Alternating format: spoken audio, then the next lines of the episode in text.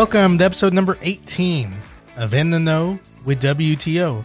It's a podcast all about West Texas opportunities and nonprofits. I'm Brian Rodriguez, and thank you for joining us. On today's episode, I have Sydney coming in. She is a Head Start teacher at our Lamesa Head Start, and she talks about how her career began as a teacher, and she talks about her three year old students and and what she goes through on a daily basis. So let's go ahead and get started on In the Know with WTO.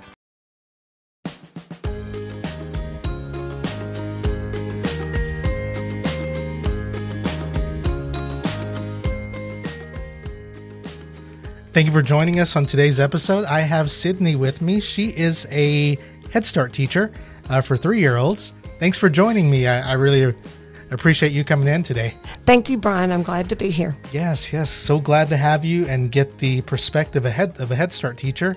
Uh, I know that we've had other people on, but nobody with the experience teaching our, our three year olds. And so I'm glad that you came in today. Thank you. So let's get started. Can you tell me just a little bit about yourself? I know you have quite a bit of teaching experience.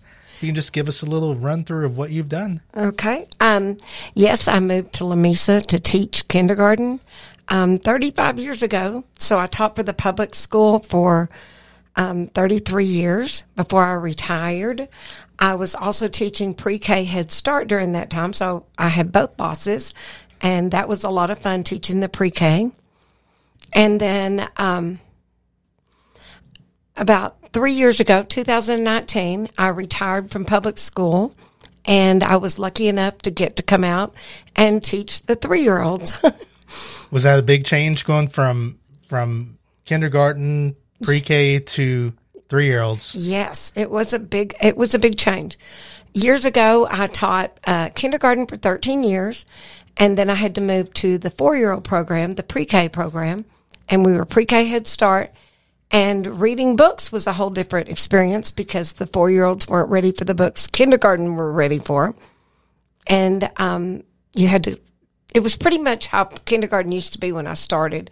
A lot of learning about the letters, recognizing the letters in their own name. And then I taught that, I taught pre K 19 years. And then I moved back over here. And now the three year olds was a whole new experience, getting children to sit for five minutes. what's the biggest difference between a pre-K and a three-year-old?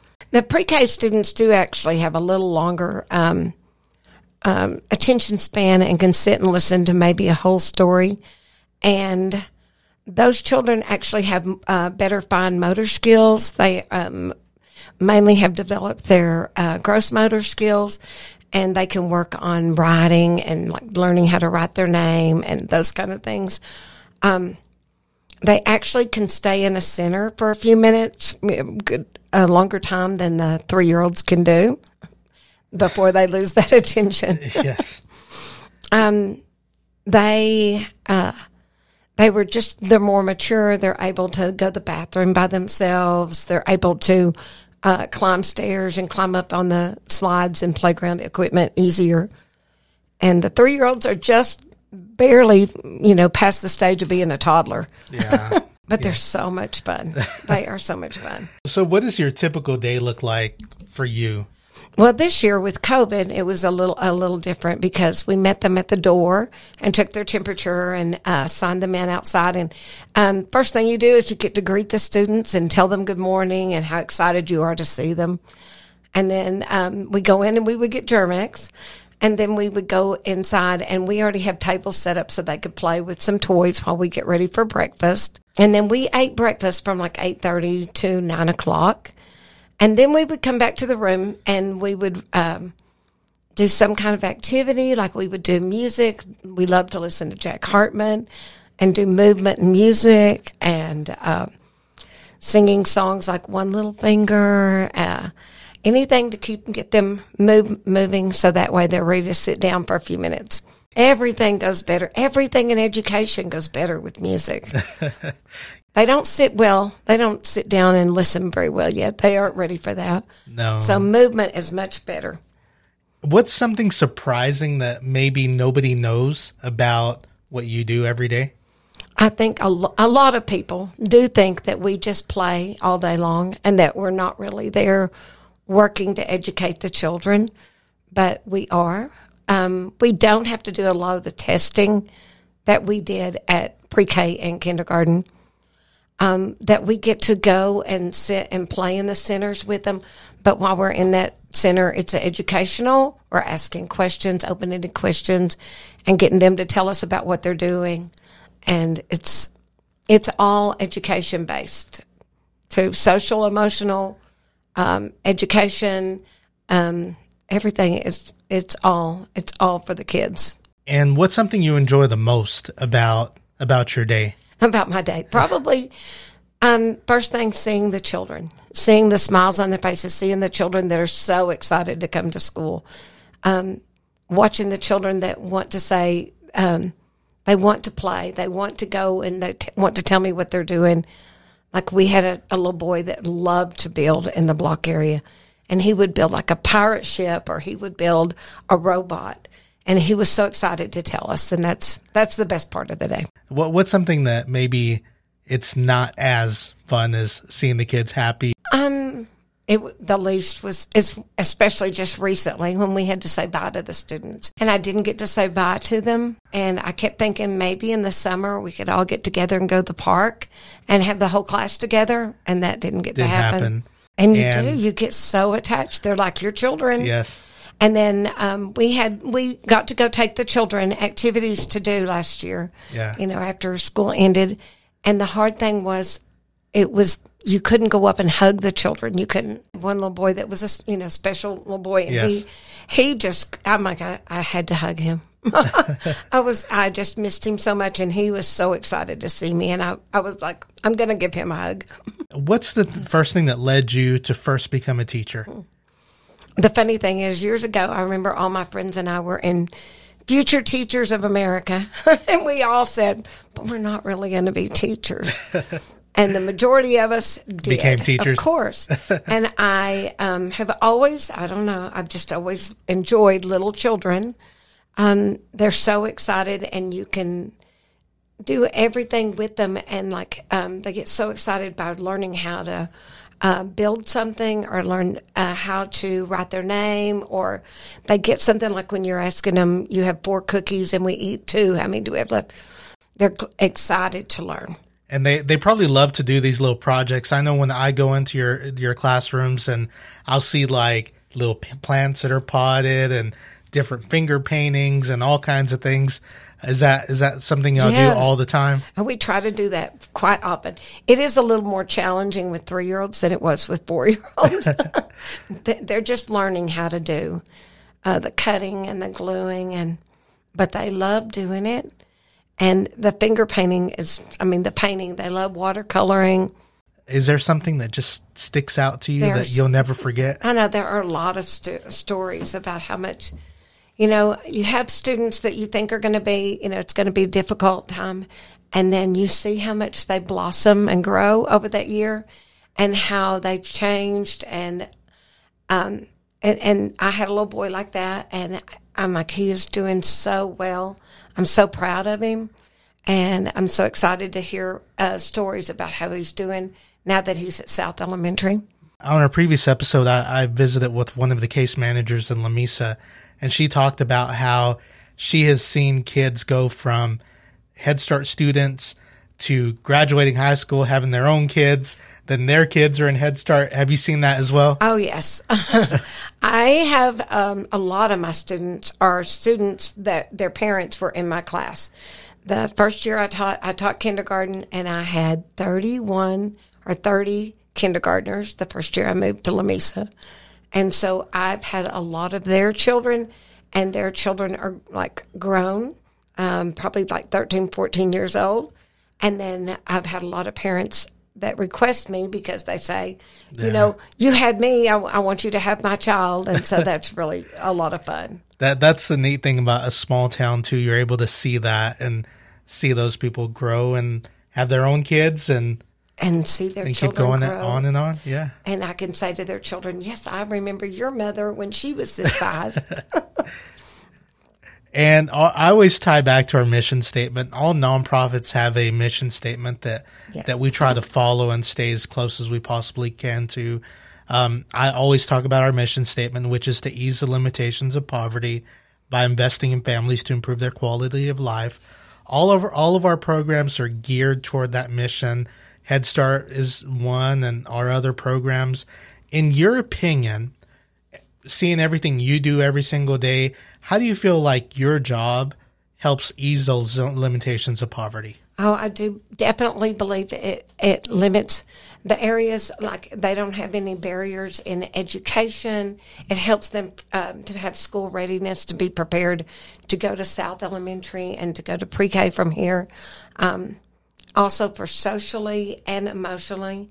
Um, some of the children may have some problem when they come in with speech or maybe with um, they might have some kind of social emotional problem and they need to talk to a counselor.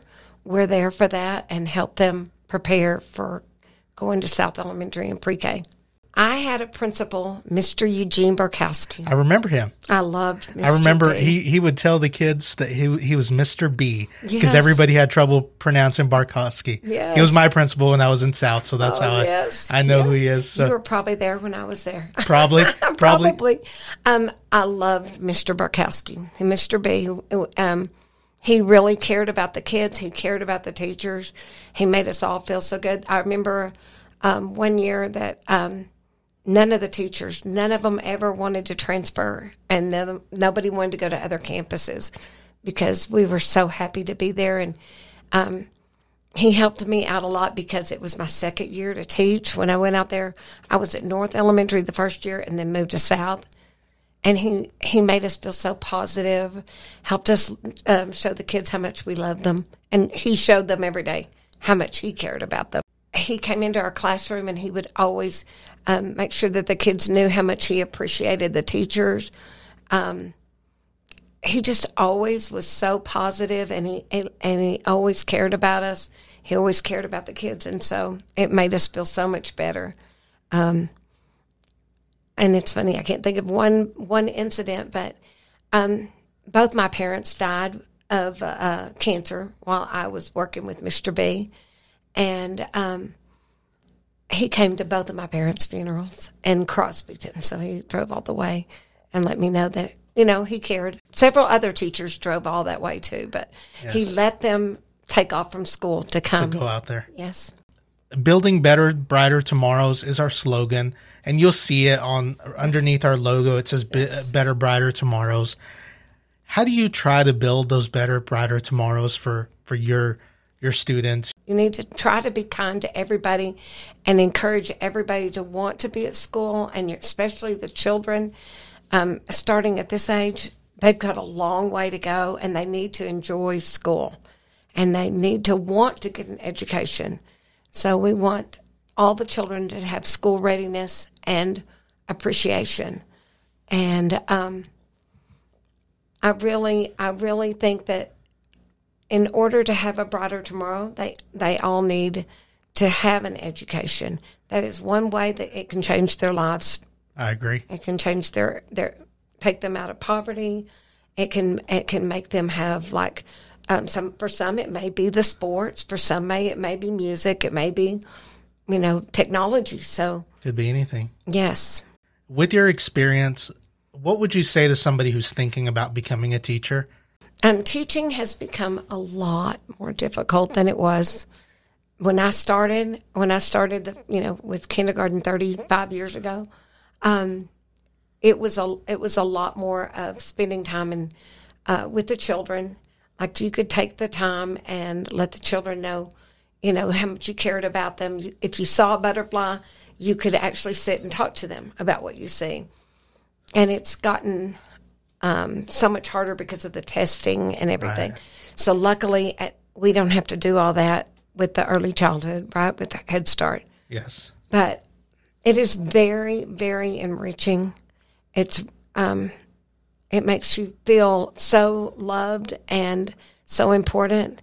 Um, the children make you feel like they love you every day, no matter what you do. If you do something, if you do have to say something to them about not behaving, they will tell you they still love you. After all, and I still see children to this day that I had, and um, that I had to discipline at one point, you know, and they still come back and tell me how much they love me, and that, yeah. that that's awesome. I had a really good friend that I taught with, Abigail Ranford, and that was one other person that helped me, you know, enjoy school, being at school, and um, wanting to go every day. And um, later on, we both got separated and sent to different grades, but it it makes you got to have good coworkers. Yes. And you've got to have great bosses because I have some great bosses, Brooke and Christy and Sarah, and yeah. you know I'm very lucky to have this job. We're glad to have you here and hope to keep you here for many years to come. Well, thank you. Well, thank you for coming in today. I really, really appreciate you sharing your story with us. And um, until next time, I uh, hope everybody has a great day. And thank you for joining us. As a reminder, brand new episodes come out every single Friday at 8 o'clock in the morning. So just keep an eye out for those episodes every Friday. So hope everybody has a great day. And thanks again for coming in. Thank you.